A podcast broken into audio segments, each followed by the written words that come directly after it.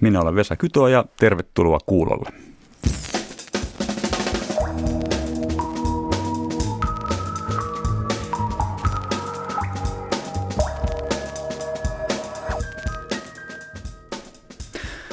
Aiheitamme tänään 90-luku, mitä kaikkea uutta se toi mukanaan.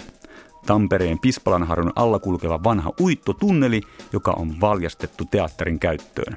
Ja tässä pientä esimakua tämänpäiväiseen suoraan studiokeskusteluun.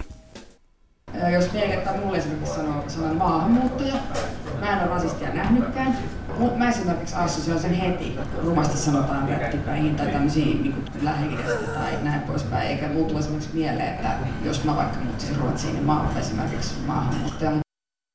Eli Helsingin lähipubien puhekupla tapahtumiin, jossa pohditaan kuinka kohdata maahanmuuttajat.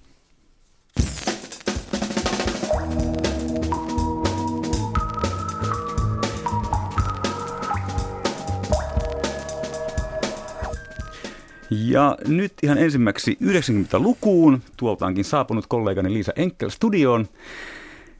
Ja Liisalla on asiaa 90-luvusta. Ensin täytyy Vesa kysyä, että mitäs itse muistat 90-luvusta? Hmm. Mä muistan, että ainakin muoti oli sille, että oli grunge-muoti, oli sitä rankkaa, oli saappaita, Doc Martinsin kenkiä ja sitten oli kyllä samaan aikaan tämmöisiä niin neon vaatteita, napapaitoja – kännykät tuli sille oikein kunnon ryminällä Suomeen 90-luvulla mun mielestä. Ja Neuvostoliitto Itäblokki kaatui. Ja Suomi liittyi EU-hun, jos muistetaan 95. Aa. Niin, mutta ensin itsekin ajattelin, että eh, eihän tuo ole mikään mielenkiintoinen vuosikymmen, mutta luettuani historian tutkija Essi Huuhkan ja sukupuolen ja kulttuuritutkija Aino Tormulaisen Ysärikirjan, he ovat itse eläneet Ysärin lapsina ja teineinä, niin avautui mielenkiintoinen vuosikymmen. Aloitetaan äh, kotoisesta maaperästä, eli kodeista ja lasten sekä nuorten huoneista. Essi Huuhka. Kotien pinta-alat vähän kasvoi, joten useammalla ehkä oli oma huone. Julisteiden ripustaminen seinille oli, oli varmasti edelliset vuosikymmeniltä tuleva juttu, mikä jatkui 90-luvulla. Yksi fanittamisen muoto. Ja toinen asia on toki tavaramäärän kasvu, että, että leluja on varmasti ollut useimpia lastenhuoneissa monia satoja, milloin ehkä semmoinen henkilökohtainen suhde niihin leluihin myös vähän muuttui siinä mielessä, että, että ne oli enemmän semmoista kertakäyttöistä kulutustavaraa. Tietokoneet tulivat ensin pelikoneina, niin millä tavalla tämä muutti kotien maisemaa? No fyysisesti se toki ainakin muutti siinä mielessä, että usein niin tietokoneet esimerkiksi tuli keskelle olohuonetta, jossain tapauksessa ehkä työhuoneeseen, jos se hankittiin vaikkapa perheen isän tai äidin työtä varten. Ja koneet oli isoja, joten jo ihan niin kuin visuaalisesti se muutti koteja siinä mielessä, että, että ne vei tilaa ja, ja paljon huomiota. Ja myös äänimaisema kotona muuttui varmasti todella paljon, koska vielä alkuaikojen koneessa oli tämmöiset niin kuin sisäasennetut äänikortit, jossa oli aika, peleissä oli aika rajut äänet ja äänen voimakkuutta harvoin pystyy edes säätämään. Ja jos muistelee näppäimistöjä esimerkiksi, niin se kalkeha on ollut valtava. Semmoisia ei nykypäivänä kahviloissa 20 ihmistä näpyttelisi. Niin, äänimaisema on uskomattomasti muuttunut tuon 90-luvun ja tekniikkaan tuli valtavalla voimilla koteihin. Ei vaan niin tietoja pelikoneiden sekä kännyköiden välityksellä, vaan myös muulla tavalla ja niiden sisältö muuttui myöskin. Esimerkiksi TV-tarjonta muuttui, kun MTV3 tuli valtakunnalliseksi kanavaksi vuonna 1992. Ja Vasta silloin? Oliko se niin myöhään? Kyllä, siis se tuli valtakunnalliseksi. Sitä hmm, ennen se, se oli sille, osassa niin, Suomea. Osassa Suomea. Joo. Ja sitten Nelonen aloitti toimintansa vuonna 1997 ja televisiotarjonta muuttui. Ehkä viihteellistyminen on, on semmoinen kantava teema 90-luvun televisiokulttuurissa, että sitä myötä kun tuli näitä mainosrahoitteisia kanavia, ja niiden sisältö oli pitkälti viihdettä, niin se toki pakotti myös Yleä näyttämään enemmän viihdettä. Että ylipäätään tarjonta viihteellistyi ja toki myös ylipäätään tarjonta lisääntyi myös niin kuin jokaisella kanavalla, jos puhutaan ihan niistä tunneista, mitä vuorokaudessa lähetettiin ohjelmaa. Ne uudet kanavathan näkyy alkuun täällä etelässä tai isoissa kaupungeissa. Että tuolla Joensuun vieressä kasvaneena niin nelosta en koskaan kotona niin lapsuudenkodissa ne ole katsonut en edes 2000-luvun puolella. Että se oli sitten niin kuin mummon luokse mennessä semmoinen eksoottinen juttu, tai jos pääsi jonnekin kaapelikanavan äärelle, niin, niin että oli näin monta kanavaa tämmöisiä ohjelmia, ja näistä niissä lehissä kerrotaan, mutta että se ei suinkaan niin kuin kaikille tapahtunut yhtä aikaa. Sen takia se jokaisen ysäri on vähän erilainen, että ei voi nyt niin kuin yleistää, että tämä vuosikymmen olisi kaikille samanlainen, tai nämä asiat olisi tapahtunut niin kuin kaikille samana vuonna. Vesa, mitäs itse muistat äh, Ysärin TV-sarjoista? Katsotko silloin telkkaria ollenkaan? Ihan varmaan katsoin, mutta siis se vika olisi niin syntynyt Ysärillä ja jatkunut vaan se 90-luvun, en mä yhtäkkiä muista. Siis silloinhan alkoi Maikkarilla ää, äh, Kauniit ja rohkeat, sitten oli Ruusun aika, Silloin Kotikatu. jo, niin. ja rohkeat. Ja sitten tuli Muumibuumi japanilaisten animaatioiden myötä tuli 90-luvulla. Itellä se meni, itselläni se meni se 90-lukua aika hurahduksessa, koska silloin oli pikkulapsikausi omassa elämässäni. Mä opiskelin. Niin. meni tosi hurahduksella. Joo. niin, niin se on mielenkiintoista, että miten se vaikuttaa, missä vaiheessa elämää itse on elänyt, mitä muistaa miltäkin vuosikymmeneltä. Ihan varmaan, ihan sama niin kuin tällä vuosikymmenellä, mitä nyt eletään. Joo, se mikä on mielenkiintoista myöskin, että populaarikulttuurissa nousi niin heavy kuin metallirock ja tyttö tyttöbändit, jota en ollut ajatellutkaan. Hmm.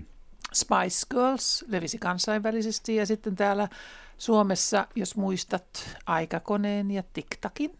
Nylon Beat. Nylon Beat, kyllä.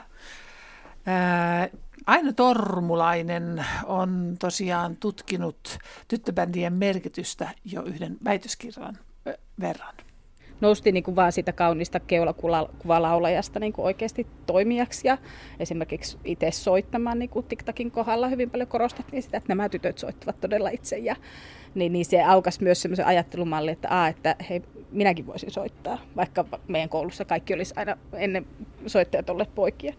Että niin semmoisia ihan uudenlaisia niin kuin ajatusmalleja tytöille, että, että näen sen tota, tyttöenergian, mikä yhdistyy kaikkeen tähän tyttöbändiin ja muuhun tyttökulttuurituotantoon, jossa, jossa näytetään niin kuin rohkeita ja aktiivisia tyttöjä tai naisia toimijoina, niin että se on tämmöinen yksi populaarin feminismin muoto, joka on kasvattanut meitä nyt sitten. Mutta samaan aikaan tuli Music Television ja nämä erittäin yökerhomaiset asut ja näiden bändien myötä myöskin hyvin seksikkäät ja, ja jopa provosoivasti seksikkäät asut, niin tämä on pikkasen ristiriitaista, mitä tässä puhut. Kyllä, se on ja, ja samaan aikaan nimenomaan aikuisen silmässä se, se seksi näyttäytyi tai seksikkyys näyttäytyi pahana ja moralisoitavana ja aikuisilla oli hyvin, hyvin kielteinen niin kuin näkemys siihen, mutta sitten taas tytöt, jotka ehkä oli tätä kohderyhmää, ei vielä niin kuin nähnyt sitä tai he ei pitänyt sitä seksikkään tai vääränlaisena välttämättä. Seksikkyys ja moraalipaniikki ja se arviointi siitä, niin se on aikuisen katsojan silmässä. Lapsi ei vielä näe sellaista asiaa, mitä hän ei, hän ei tarvitsekaan ymmärtää. Joten niin kuin tytöille esimerkiksi se Spice Girlsin kerin, jolla oli vain hyvin tiukka body päällä, niin fanittaminen ei ollut millään lailla ongelma, vaikka hänen äidilleen se olisi ollut ongelma. Niin, 90-luvulla oli näin, mutta muistatko itse, mitä klassisen kulttuurin parissa tapahtui 90-luvulla? Hmm, otas, milloin rakennettiin toi uusi hieno White House Helsinki, eli operatalo? Oliko 90-lukua? Oli, aivan. Ja Stephen Hallen Kiesma rakennettiin. Sekin? Kyllä. Ja sitten Tampere-talo avautui myöskin ohjelmalle, että tämmöisiä isoja kulttuuritaloja, jotka avautuivat yleisölle. Ja sitten tapahtui paljon muutakin, mutta sitä haluan tutkia kyllä, mitä klassisen kulttuurin parissa tapahtui 90-luvulla. Ehkä siihen palaa myöhemmin. Ahaa. Eli odottaa. tällaista 90-luvulta. Kiitos Liisa.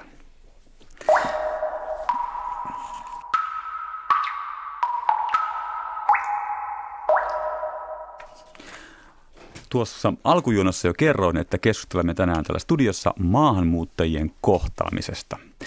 Ja tähän aiheeseen menemme puhekupla-tapahtuman kautta, joka, tai nämä tapahtumat ovat siis puheteatteria, ää, näytelmiä ja keskustelua maahanmuuttajista kapakkayleisön kanssa. Itä- ja pohjois-helsinkiläisissä lähiöpupeissa näitä puhekuvilla on esitetty tai järjestetty viime keväänä ja nyt syyskuussa. Ennen kuin esittelen tämänpäiväiset vieraat, mennäänpä yhden tällaisen tapahtuman alkuun. Sunnuntaita kaikille. Tervetuloa puhekuplatilaisuuteen. Me ollaan joukko tieteen ja taiteen tekijöitä Ja tämän tilaisuuden ideana on käsitellä kulttuurien ja ihmisten kohtaamisia toisaalta tutkimustiedon pohjalta, teatterin avulla ja teidän omien kokemusten pohjalta. Me työryhmä ollaan, minä olen Sirkku Varjonen, mä olen sosiaalipsykologian alan tutkija ja olen tutkinut maahanmuuttoa paljon. Eli täällä studiossa äsken äänessä ollut tutkija, sosiaalipsykologi Sirkku Varjonen ja hänen kanssaan yksi puhekuplateatterin näyttelijöistä, tanssija, koreografi Jenni Urpilainen. Tervetuloa. Kiitos. Kiitos. Niin kuin kuulimme, järjestätte tällaisia pubitapahtumia, jossa keskustellaan maahanmuuttajien kohtaamisesta. No, pakko kysyä ensimmäiseksi, että mistä idea tällaisten tapahtumien järjestä, järjestämiselle? Idea tuli vajaa vuosi sitten, kun tapasin yhden taidenäyttelyn avajaisissa ystäväni Pertti Ylikojolan, joka on Kontula-aktiivi. Ja hän sanoi mulle, että, että Sirkku, että sähän oot maahanmuuton tutkija. Ja eikö se ole vähän niin, että pyörittelette näitä maahanmuuttoon ja kulttuurin kohtaamiseen liittyviä kysymyksiä keskenänne siellä yliopistolla ja omien kavereidensa kanssa? Ja oletteko te esimerkiksi ikinä edes käynyt Kontulassa? No, oon mä kai siellä joskus käynyt, mutta sä oot oikeassa, että aika paljon tätä me pohditaan kollegoiden kesken. Ja Pertti sanoi, että hän aikoo järjestää tapahtumia Kontulan Ostarin mopobaarissa, jossa olisi ideana, että käsitellään erilaisia yhteiskunnallisia aiheita erilaisten ihmisten kanssa. Ja hän haastoi mut sillä tavalla, että lähetkö mukaan, että kokoatko jonkun porukan ja miten olisi, jos tuutte maahanmuuttoteemasta pitämään jotain ohjelmaa. Ja mä en keksinyt kerta kaikkiaan mitään vasta-argumenttia, että miksi näin ei kannattaisi tehdä, joten mä lupauduin mukaan. Ja pian sen jälkeen tutustuin muutamaan näyttelijään ja esiintyvään taiteilijaan, jota sattumalta kiinnosti rasismin tematiikka ja me päätettiin lyödä hynttyyt yhteen. Ja niin me mentiin sinne Kontulan mopobaariin alkuvuodesta ja järjestettiin siellä ensimmäiset kaksi puhekuplatapahtumaa. Kontulan mopobaariin. Kyllä. No äsken oli äänessä Sirkku Varjonen ja tässä vieressä yhden tämän tapahtuman näyttelijöistä, tanssi ja koreografi Jenni Urpilainen. Siis kuulutko sen näihin näyttelyihin tai esiintyjiä, jotka ovat tutkineet rasismia? Joo, kyllä kuulun. Et meillä äh, itse asiassa jo vuonna 2015 me näyttelijöiden Pinja Hahtolan ja Niina Hosiasluoman kanssa – saatiin idea, että me halutaan työskennellä rasismiaiheen äärellä ja alettiin hakemaan apurahaa ja silloin ajatuksena oli että me tehdään siis esitystaidetta, tehdään teosteatteriin. Ja silloin oli kyllä ajatuksena, että me niin kerätään materiaalia erilaisten yhteistyökumppaneiden avustuksella, järjestetään työpajoja tälle, että se materiaali ei ole niin meidän kokemuksista lähtöistä. Et siinä oli silloin jo niin kuin kytkös jotenkin teatterikontekstista ulospäin.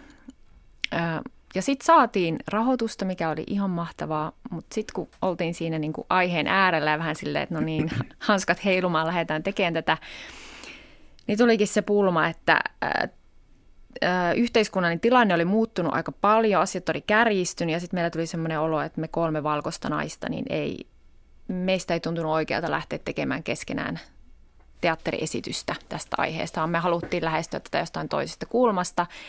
Sitten me tultiin tietoiseksi äh, Sirkku Varjosen olemassaolosta ja tota, pyydettiin Sirkku tapaamiseen ihan vaan, että me halutaan keskustella hänen kanssaan. Hei, minua kiinnostaa tässä vaiheessa, että tait, vaaleat taidetta tekevät naiset ja sitten vaaleat yliopistotutkija akateemiset. Mikä tämä sattuma oli sitten? Miten paljon tämmöinen kenttä muuten keskustelee keskenään? Mulle tämä on aika vieras, tai siis erikoista. Tarkoitatko tutkijat tiede, ja taiteilijat Tiede keskenään? ja taide tälleen, joo. E, eipä se juuri keskustele mun kokemuksen mukaan ainakaan, ja sehän tässä on ollut yksi järisyttävä aspekti ainakin mulle tutkijana. Ei pelkästään se, että kohdatte täysin epätyypillisiä yleisöjä, epätyypillisiä tieteentekijöille siinä mielessä, että kyse ei ole tiedekonferenssista vaikkapa, mutta tämä on ollut myös tosi hedelmällistä ja jännittävää tehdä yhteistyötä taiteentekijöiden kanssa sen sijaan, että tekisi omien tiedepuolen kollegojen kanssa pyörittelisi näitä aiheita. Mutta tähän on aika kreisin oivallinen idea Pertti Ylikojolalta ehdottaa, että hei, elitistiset taiteentekijät ja tieteentekijät, nyt menemmekin ihan siis kunnon lähiö kapakkaan, ollut kolpakoiden keskelle ja nyt ihmisten keskelle, aletaan siellä puhumaan tästä aiheesta. Oliko se Kontula nyt sen takia, että siellä on myös poikkeuksen paljon maahanmuuttajia? No kyllä se sopi siihen hyvin, että Kontula taitaa olla Suomen monikulttuurisin lähiö. Hmm. Se oli hyvä paikka aloittaa. No, mua kiinnostaa. Mä olin nyt katsomassa teidän tapahtumaa viikko sitten sunnuntaina Kannelmäessä. Ja siellä ihmiset istu pöydissään ja oluet edessä ja missä tuo äskeinen pieni pätkä, missä kuultiin. Ja silloin mä kysyin, että mulle tuli sellainen äh, olo siellä, että tämä oli aika iisiä, mutta kun te olette ollut sitten, se oli aika aikaista iltapäivää. Eli vaikuttaako se nyt se kellon aika ja missä lähiössä ollaan? Öö, voi olla, että kellonaika vaikuttaa, voi olla, että se missä ollaan vaikuttaa, voi olla, että ihan sattuma, ketkä ihmiset sattuu olemaan paikalla, vaikuttaa, eli toisin kaikki vaikuttaa. Meillä on aika monenlaisia kokemuksia näistä meidän puhekuplatapahtumista. Se, minkä mä itse ehkä koen, millä on tosi iso vaikutus, on se, että jos läsnä on yksi ihminen, joka ikään kuin niin sanotusti rikkoo jään, joka alkaa heittämään. Siis joku asiakas, joka istuu kalja. Kyllä, yksi asiakas, joka heittää jonkun kärkevän siellä. kommentin mm, ikään kuin keskusteluun mukaan, niin se on ehkä semmoinen niin kuin, aika oleellinen siinä, että se ikään kuin murtaa sen jään sekä sen niin kuin meidän esiintyjien ja katsojien väliltä sekä sen niin kuin aiheen äärellä, että se ikään kuin, niin kuin puhkaisee sen kuplan. Ja jos sitä ei niin kuin tapahdu melko nopeasti, niin e, esimerkiksi just tämä, tämä missä tapahtuma, mä olin mukana, missä sillä ei tapahtunut tämmöistä murrosta. Se, se oli ihan todella poikkeuksellinen. Meillä on nyt viisi keikkaa tämän, tämän tota, tapahtuman kanssa tehty, ja tämä oli hyvin poikkeuksellinen ja hyvin, hyvin mahtava ja tärkeä kokemus meille myöskin. No, tämä oli hyvin, nyt kun nämä akateemikot, taiteilijat istuvat tässä vieressä edessäni ja tota, mä sanoin, että tämä on aika siistiä, täällä on hyvin korrektia käytöstä ja tulitte heti niin kauhuissaan puolesta, että ei tämä oikeasti ole näin korrektia ja näin siistiä, että kyllä täällä tapahtuu tällaisia yhteenottoja. Mutta ennen kuin mä nyt, että ihmiset pääsivät vähän tästä kiinni, tästä mm-hmm. systeemistä, niin sehän tarkoittaa, että ihmiset istuvat iltapäivällä kapakassa oluttuoppiensa kanssa siellä. Ja sitten te esittelette, mikä tämä homman nimi on, niin sitten lyötte tämmöiset aannospaperit, jossa on otsakkeena, mulla on tämmöinen paperi tässä vieressäni, Tunnista maahanmuuttajan lokero. Ja sitten täällä on otettu kuusi eri karakteria. Ulkopuolinen maahanmuuttaja, kiitollinen maahanmuuttaja, paha maahanmuuttaja, stereotypisoitu maahanmuuttaja, hyvä maahanmuuttaja, syrtti maahanmuuttaja. Ja sitten te alatte esittämään näitä sketsejä. Ja ihmisten pitää ruksata sinne ruutuun, että onko nyt ykkösessä hyvä vai paha vai stereotypisoitu, mikä tämä maahanmuuttaja on. Ja että vähän nyt tähän, tässä studiossa siihen teidän maailmaan, niin soitan, me kohta, kohta pistämme tuolla tulemaan tällaisen yhden teatteriesityksen, eli missä kerrotaan nyt yhdenlainen tapahtuma ja siellä kapakassa istuvien ihmisten kaiken hälinen ja muun melun keskellä heidän pitää arvata, mistä maahanmuuttajasta on kyse tai mistä tapahtumasta. Eli kuudellaan tässä kohtaa nyt sieltä yksi puhekuplateatterin esittämistä näytelmistä. No hei Marja! Terve! Kuule, laitapas nimi tähän. Tohon noin. Ää, mi- mikäs tää on? Mitä tää koskee? No ollaan ihan tässä yhteisen asia, asialla. Joo, mä oon siis, sä oot Marja tuosta kakkosesta. Mä oon Tuula, Tuula hallituksen uusi puheenjohtaja. Ja mä ajattelin, että nyt ihan yhdessä niin hoidetaan näitä yhteisiä asioita. Niin voit laittaa tohon nimen. Okei, mi- mi- mitä tää, mistä tässä on kyse? No tehdään semmonen, siis pieni kirjallinen varoitus nyt vaan Abdulla heille, että menon on kyllä nyt rauhoituttava. Mitäs ongelmia? Tuossa on Sulander ja Kokkonenkin laittanut nimen. No mitä ongelmia on ollut? Mä en ole huomannut. Esimerkiksi se melu. Meluhan nousee ylöspäin, mä asun heidän yläpuolella. Ihan kuin koko ajan raahattaisi jotain kirjahyllyä. Mä en ole kyllä kuullut. Niin, no ainahan talossa on elämän No, ääni. Mä en taida. Ja sitten se haju, ja mikä se on? Onko se joku pääsiäisöljy, joka tulee ylöspäin? Ruoan tuoksuko? No joku pääsiäisöljy, en minä tiedä. Ja sitten sitä porukkaa lappaa siellä, niillä on ne parrat päässä. Joku rukouspiiri, kuule tiedä mitä ne siellä suunnittelee. Räjähtää pian koko talo paskaksi. Mä.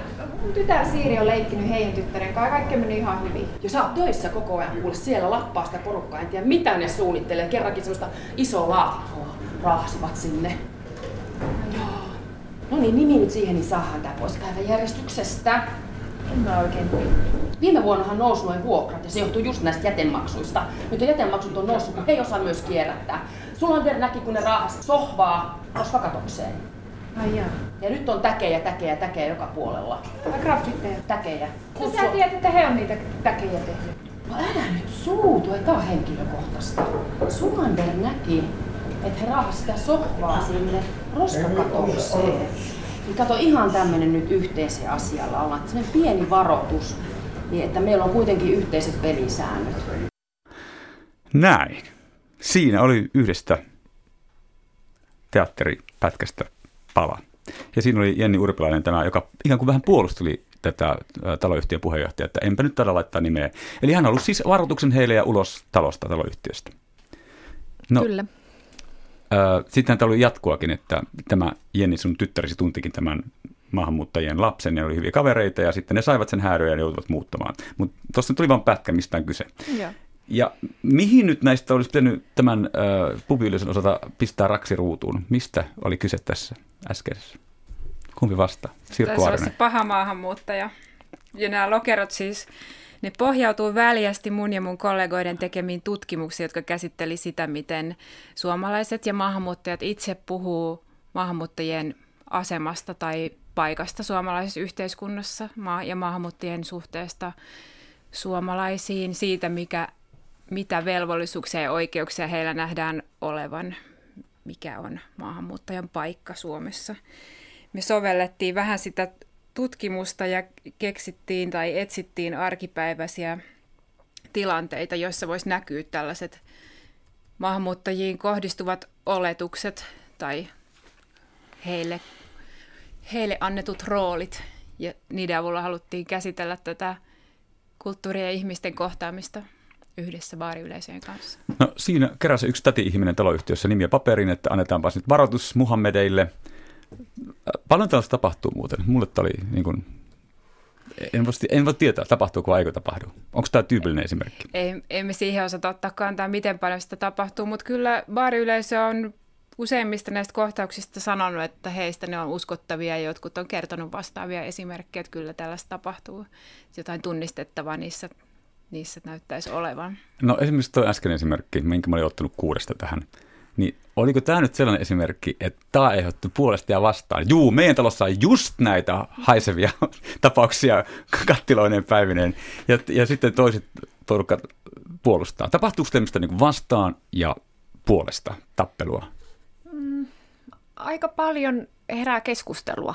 Tämä, tämä nimenomaan, nimenomainen kohtaus on herättänyt keskustelua tunnistamista, mutta mm, jotenkin se lähestymistapa mun mielestä on ollut todella rakentava yleisesti ottaen. Se on, että ihmiset tunnistaa ongelmia kierrättämisessä, pesutuvan käytössä, ää, tällaisissa niin kuin yh, yhteisten asioiden, niin kuin, että miten suhtaudutaan omaan pihaa ja rappukäytävää ja siisteyteen ja näin.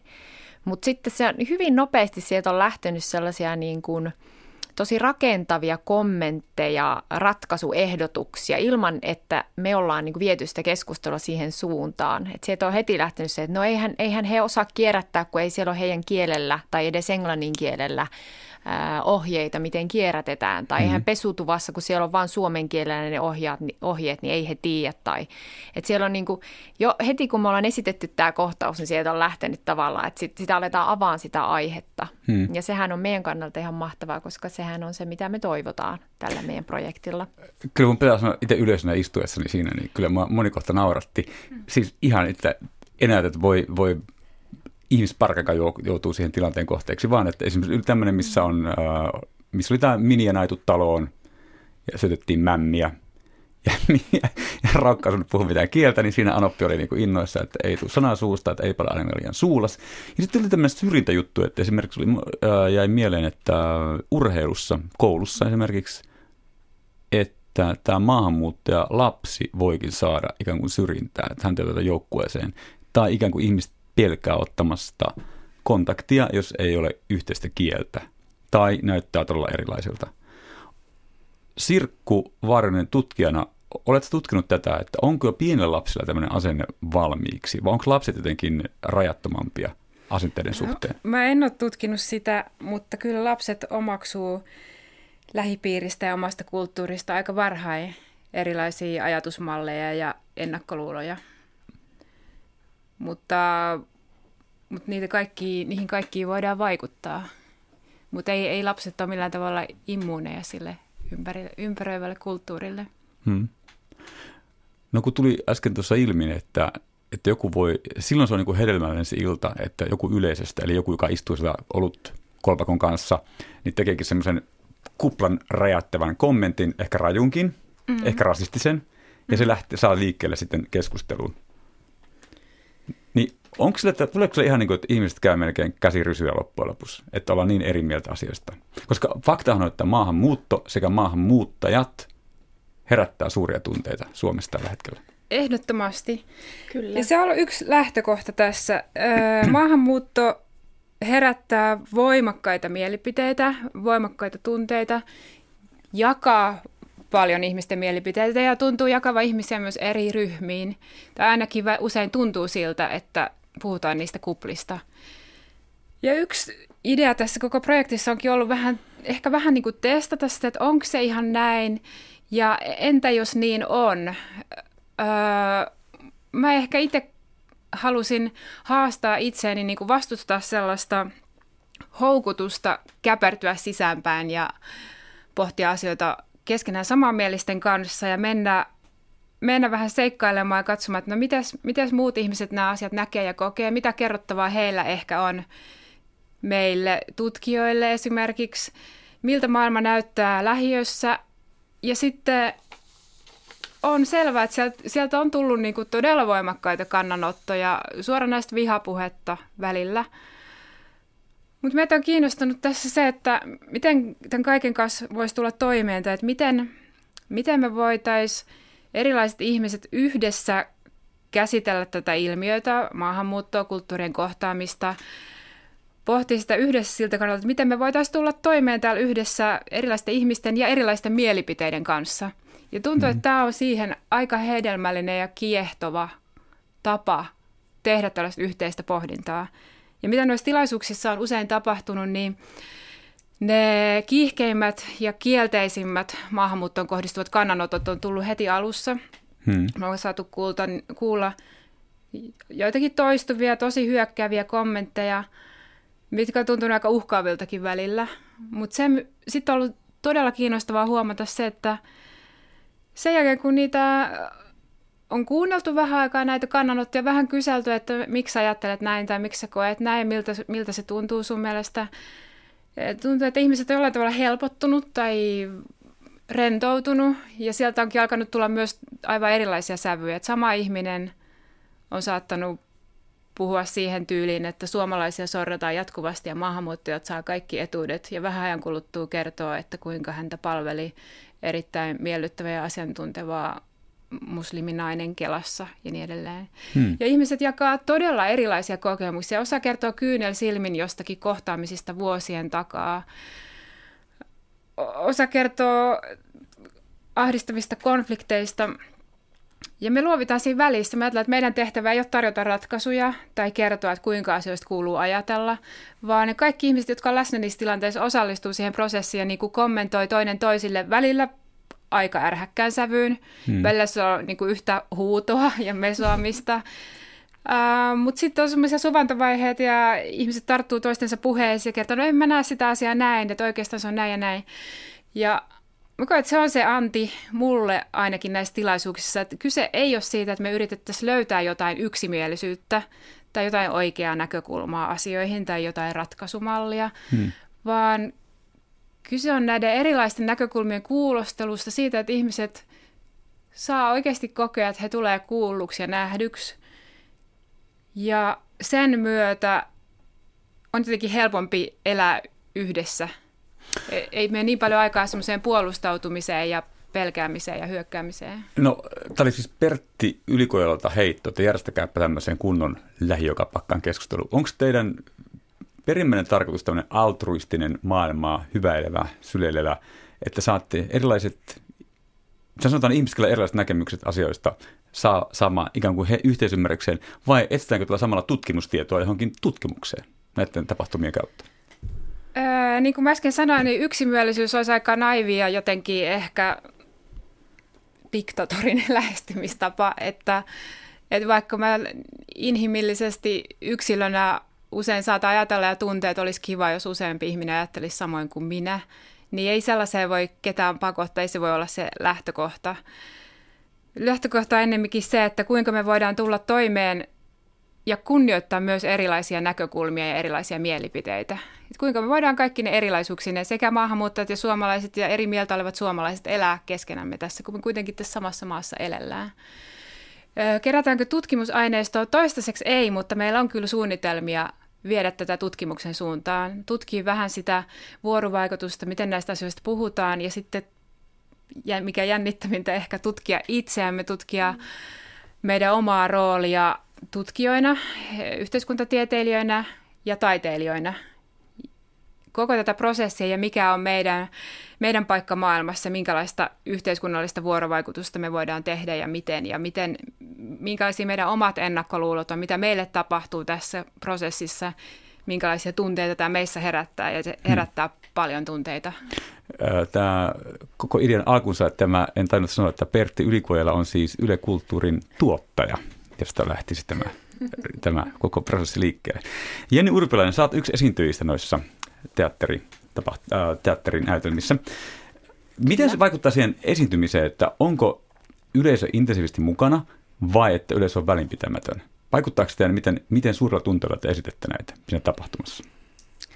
Mm, no jos mä oon rehellinen, niin mä sanon, että totta kai se vaikuttaa, mutta meidän työhän on se, että me ollaan, me ollaan valmisteltu, meillä on tietynlaiset raamit, meillä on tietynlaiset kohtaukset, mitkä me halutaan tarjota ja tuoda siihen tilanteeseen. Se tilanne on elävä, se on muuntuvainen, se on joka tapahtuma on erilainen. Me ei ikinä tiedetä, mitä siellä tapahtuu ja totta kai se, mitä siellä tapahtuu, vaikuttaa siihen hmm. meihin. Ja sehän on tämän kaiken suola ja se on myös, mikä mua esiintyjänä henkilökohtaisesti kiinnostaa siinä hetkessä oleminen. Hmm. Että tota, totta kai se vaikuttaa. Kuunnellaan tässä kohtaa vähän yleisön kommentteja. Edellä oleva maahanmuuttaja oli unohtanut pankkikortin automaattiin ja siellä tilillä oli 80 000 euroa. Ja minkä tähden silloin on tultu Suomeen, jos on kerran varaa? Se logiikka oli vähän ontuva siinä, koska jos olet, että hän on painut sotaa, niin... Yksi nainen sanoi, että minä aina hymyilen ystävällisesti, kun näen maahanmuuttajan, niin sekin on musta kyllä tosi omituista. Sehän on rasismia sekin.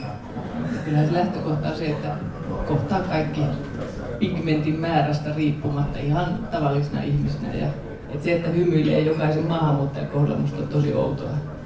Ei saa olla niin kuin elintason nousu. Niin tarkoitatko, että maahanmuuttajan elintaso ei pidä nousta? Että ne tulee sieltä maasta vaan sen takia. Mun kaveri on Syyriasta peräisin, niin se sanoi, että siltä yritetään nostaa huumeita ihan tavan takaa. Ja sitten se välillä kysyy niiltä ihmisiltä, että mistä sä tälleen niin oletat, että mä olisin huumekauppias, niin että johtuuko se siitä, että mä en näytä suomalaiselta, niin usein ne ihmiset sanoo ihan, että joo. Siinä muutamia kommentteja siitä Kannelmäen illasta, joka oli teidän mielestä ihan poikkeuksellisen säysöjä ja easy verrattuna näihin muihin. Jep, mm, kyllä. No, mitkä, no, koska nämä ovat niitä säyseitä esimerkkejä, aika sellaisia, miten mä sanoisin, rakentavia ajatuksia. Mikä, mikä on teidän hurjimpia kokemuksia ja mistä ne tulee? No, niitä on paljonkin. Mulle tulee mieleen pari esimerkkiä sieltä Kontulasta, mistä aloitettiin. Se taisi olla ekalla kerralla ennen kuin me oltiin oikeastaan päästy vauhtiin, niin yksi aika päihtynyt mies toistuvasti halusi ilmoittaa siellä yleisölle, että kaikki maahanmuuttajat on ongelmajätettä. Piste. Ja sitten mä ajattelin, että, no, että mitähän tästä tilaisuudesta tulee, että nyt on niin kuin ainakin mun ja hänen näkemyksensä kyllä todella kaukana toisistaan. Mutta niin siinä sitten vaan kävi, että että hän halusi olla läsnä siinä tilaisuudessa koko se ohjelma ajan ja osallistui meidän baarivisaan ja näytelmiin. Niihin saa yleisökin osallistua sitten yhdessä kohtaa. Ja mikä oli ehkä kiinnostavinta, niin sen tilaisuuden niin sanotun virallisen osuuden jälkeen syntyy usein aika huikeita keskusteluja osallistujien kanssa. Niin me sitten tämän miehen kanssa keskusteltiin pitkät pätkät kukaan ei ole pitkä aikaa ollut niin kiinnostunut mun ammatista siitä, mitä tutkiminen on kuin hän. Kyseli paljon siitä, kuinka tutkimusta tehdään. Ja mä kyselin hänen ammatistaan, hiekotuskoneen kuljettamisesta. Ja siinä tuntuu, että jotakin tapahtuu. Että me, mä ajattelen, että mä en haluaisi ajatella mitä niin kuin naivisti, että, että ihmiset ihmisten asenteet välttämättä muuttuu pätkääkään esimerkiksi maahanmuuttoa kohtaan, eikä niiden tarvikaan muuttua. Mutta tuntuu, että siinä rikotti jotain semmoisia meidän välisiä stereotypioita myös siitä, että minkälaisia tutkijat on tai minkälaisia ihmiset, jotka haluaa edistää ihmisoikeuksia on. Ja mun osalta myös, minkälaisia on, on Kontulassa asuvat ihmiset, hiekotuskoneen kuljettajat esimerkiksi, jotka laukovat näinkin vahvoja mielipiteitä. Ää, toinen ehkä kaikkein vahvimmin mulle jäänyt mieleen esimerkki oli semmoinen, että samassa tilaisuudessa isokokoinen mies nousi yhtäkkiä keskiohjelman seisomaan ja jylisten alkoi paasata jostakin asiasta, jonka sisältö ei ihan saanut, käynyt selväksi. Tunnelma oli jollain tavalla uhkaava ja vähän pelottavakin. Mä en tiennyt yhtään, kuinka siihen kannattaisi reagoida, mutta silloin yleisöstä nousi keskikäinen nainen, joka ei tuntenut tätä miestä ennestään, meni suoraan hänen luoksensa halas kunnolla ja sanoi, että kaikki on ihan hyvin. Ja se mies rentoutui silmin nähden ja hänelle tuli kyyneleet silmiin ja yleisö aplodeeras. Tapahtui jotain kummallista. Wow. Toivotan teille tsemppiä tästä eteenpäin, missä järjestättekin toivottavasti myös Helsingin keskustassa. Ottakaapa seuraavaksi kuin trendipaari, missä te järjestätte lähiötte pubien sijasta.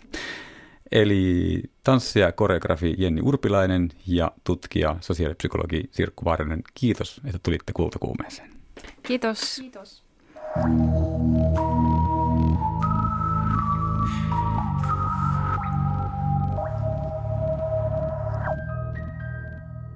Jatketaan toisella teatteriaiheella.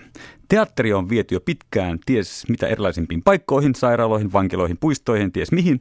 Tampereen täsmäteatteri onkin mennyt vielä pidemmälle tai oikeastaan syvemmälle, nimittäin 280 metrin pitkään koko Pispanharjun lävistävään uittotunneliin. Pimeä kylmänkostea tunneli on ollut vuosikymmeniä tyhjillään, mutta nyt teatteriyleisö ohjataan sinne.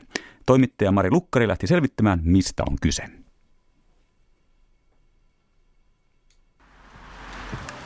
Nyt on uittotunnelin aika. Tämä pitäisi olla Pirkanmaa tärkein kulttuuri- ja virkistyskohde. Tämä pitäisi olla kaikissa matkaoppaissa ensimmäisenä, että ihmiset löytäisi tänne ennen Näsinneula, ennen, ennen näkötornia, vaikka tämä ei kasvata kohti taivasta niin kuin kilpakumppaninsa, vaan ennemminkin kohti maaperää. Nyt on uittotunnelin vuoro. Avatkaa portit!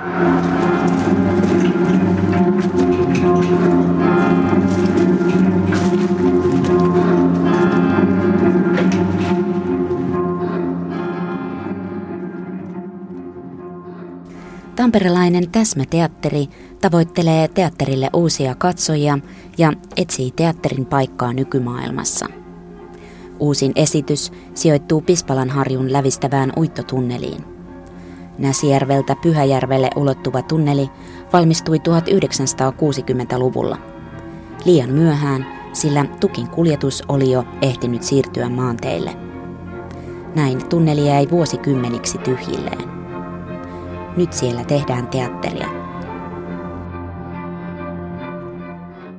Toi tunneli on visuaalisesti todella hieno. Suora väylä, melkein 300 metriä ja pyöreä tila ja kaikkea sellaista, niin jotenkin kun sinne ekan kerran meni, niin kyllä mä heti näin sen näyttämönä, tai niin kuin en edes ehkä näyttämönä, vaan ihan tosi hienona lavasteena. Että, että tänne ei tarvitse mitään krääsää raahata, että tämä puhuu ihan puolestaan. Ja ylipäätään ehkä se, miksi me halutaan tuoda teatteri pois mustasta laatikosta, niin on just tämä, että no me halutaan, että teatteri voisi saavuttaa sellaisia ihmisiä, jotka ei muuten koe välttämättä teatteria omakseen tai vaikka kokiskin niin, että, että tulee ikään kuin, no en mä tiedä, nykyään on kaikki tämmöinen elämyshakuisuus jotenkin niin muodikasta, niin ehkä, ehkä joku semmoinen niin itsellä hirveä tarve niin kuin vaan laittaa kumpparit jalkaan ja tehdä teatteria eikä olla niin turvassa, että jotenkin ehkä se semmoinen jalkautuva teatteri on ylipäätään niin kuin, ainakin mulle semmoinen reitti, mitä kautta voi ehkä niin kuin no ainakin tuntuu, että hirveästi sitä kysellään, että miksi me halutaan tänne tulla, niin kyllä se varmaan sitten on niin kuin ihan hyvä kysymys, että miksi teatteri ylipäätään on niin kuin talo. Miksi teatteri ei ole ihmisen taide, mitä se mulle ainakin on, että ihminen on näyttämöllä toisen ihmisen kanssa. Ehkä tietysti voi olla monologissa yksinkin tai suhteessa niin kuin mihin tahansa, mutta että ihminen fyysisenä on toisen ihmisen katseen alla ja se riittää jollain tavalla teatteriksi minulle. Että se ei vaadi sitä taloa ja sitä plyyssipenkkiä ja konjakkia väliajalla ja narikkatyöntekijää ja kaikkea sitä.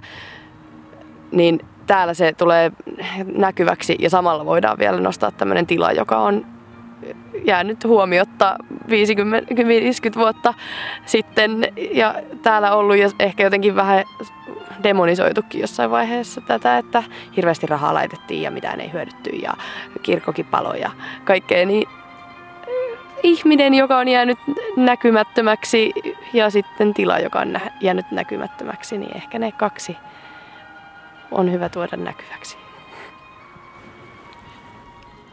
Hän on uittovoimaesityksen ohjaaja Merimaija Näykki. Tämä esitys on ainakin näkynyt ja kuulunut. Taksikuski kertoi matkalla Tampereen asemalta Pispalaan, että oli hymyillyt, kun oikein radiossa kehotettiin uittovoimaesityksen katsojia laittamaan kumisaappaat jalkaan uittotunneliin tullessaan. Huomiota tuli myös sanomalehdistöltä. Tämä esitys on rankattu yhdeksi vuoden kiinnostavimmista teatteriesityksistä. Mistä to, miltä tuommoinen tuntuu?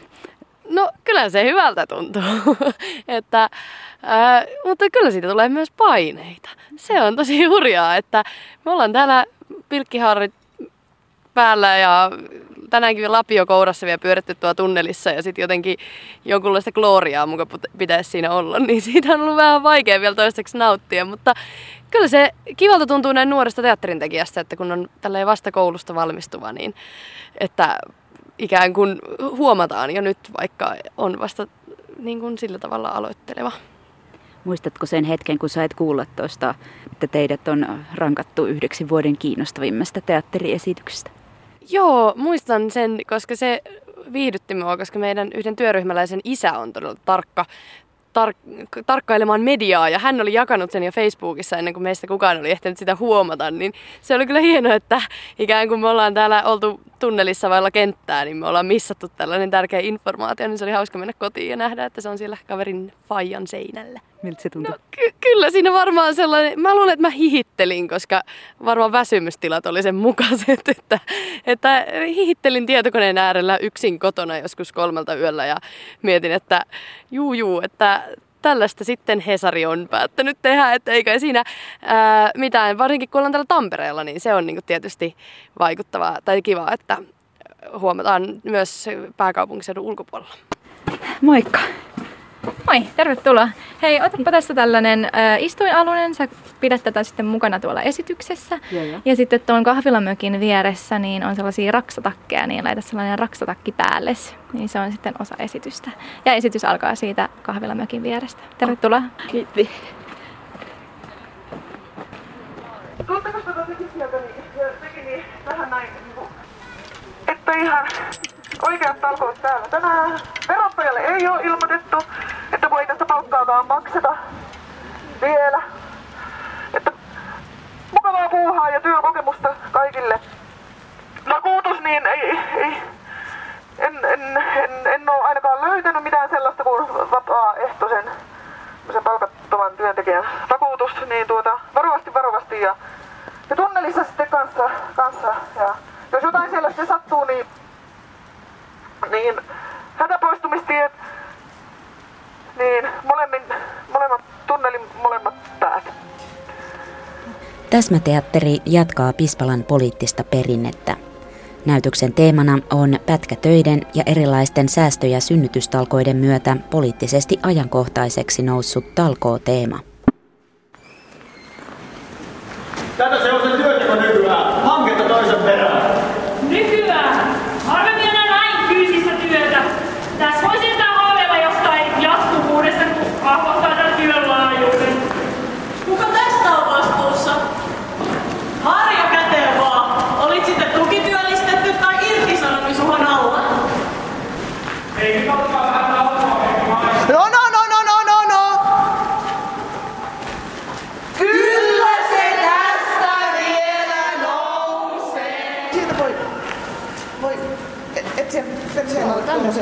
tuommoisen istuimen, niin Jokaisella on täällä oma tällainen kori. täällä valmiina jo. Täällä perällä on lisää. Tämä esitys ei ole pelkkää puheteatteria. Tässä vaiheessa mukaan tulee valotaide, äänitaide, tanssi ja laulu. Me katsojat istumme raksatakeissamme limsakorien päällä ja ihmettelemme. Uittotunnelin seinästä valuu vettä. Kuuntelet Radio Uittovoimaa. Tervetuloa tänne Uittovoima radiokanavalle taajuudelle 99,6. Koska tuolta seinästä valuu vettä. Oliko se sitä pohjavettä? Vissi! Sitähän se, tämä on pohjavesialuetta ja siinä, siinä on semmoinen pieni reikä, niin sieltä tursua ja Siinä on paljon harjua päällä ja sieltä tulee vedet läpi soran välistä ja sitten lopulta sorat kutittelee tunnelin kylkiä ja sieltä tihkuu sitten vähän vettä.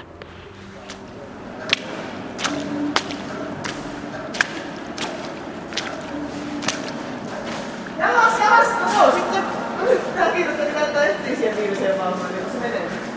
Sinne vaan, terve menoa. Näytelmän lopuksi meidät ohjataan pimeän tunnelin läpi kulkeviin vaunuihin. Yhteen vaunuun mahtuu viisi henkilöä. Saamme käsiimme pienet kulhot, joissa on tuikku. Lähtiessämme liikkeelle minulle tulee sama olo kuin pikkulapsena ensimmäisellä leirillä. Ympärillä uudet tuntemattomat ihmiset ja ohjaaja vie meitä jonnekin, eikä minulla ole aavistustakaan siitä, että minne. Äkkiä varpailla on kylmä. Vatsan pohjassa kipristää. Hymyilyttää.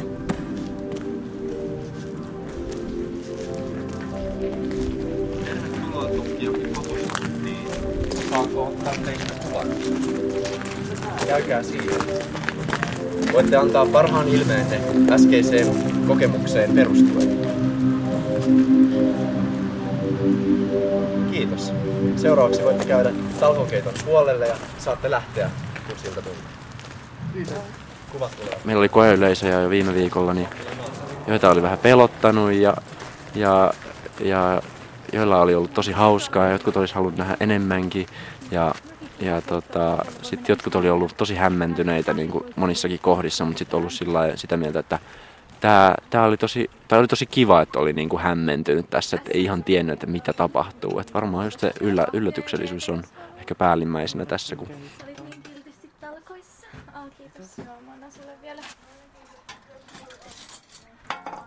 Onpa ihanaa. Näin lopussa kertoo Uittovoima-esityksen säveltäjä, näyttelijä Santeri Helinheimo Mäntylä. Haastateltavina myös ohjaaja Merimaija Näykki ja näyttelijä Anna Kankila. Uittovoima-näytelmää esitetään Tampereella lokakuuhun asti.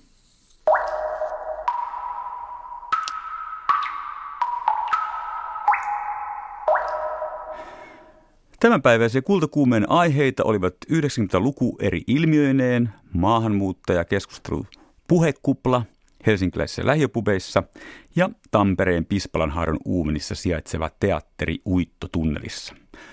Huomista kultakuumeen, huomisen kultakuumeen aiheet ovat 84-vuotias huonekalusuunnittelija Yrjä Kukkaporo, joka inspiroituu nykyteknologiasta ja rautakaupoista. Hämeenlinnan pyhät ja pakanat näyttely, jossa kuonveistajat käyvät vuoropuhelua keskiaikaisten puuveistosten kanssa. Huomenna lähetyksen juontaa Pauliina Grym, minä olen Vesa Kytoja ja kiitän teitä tämän päiväistä lähetystä kuunnelleita.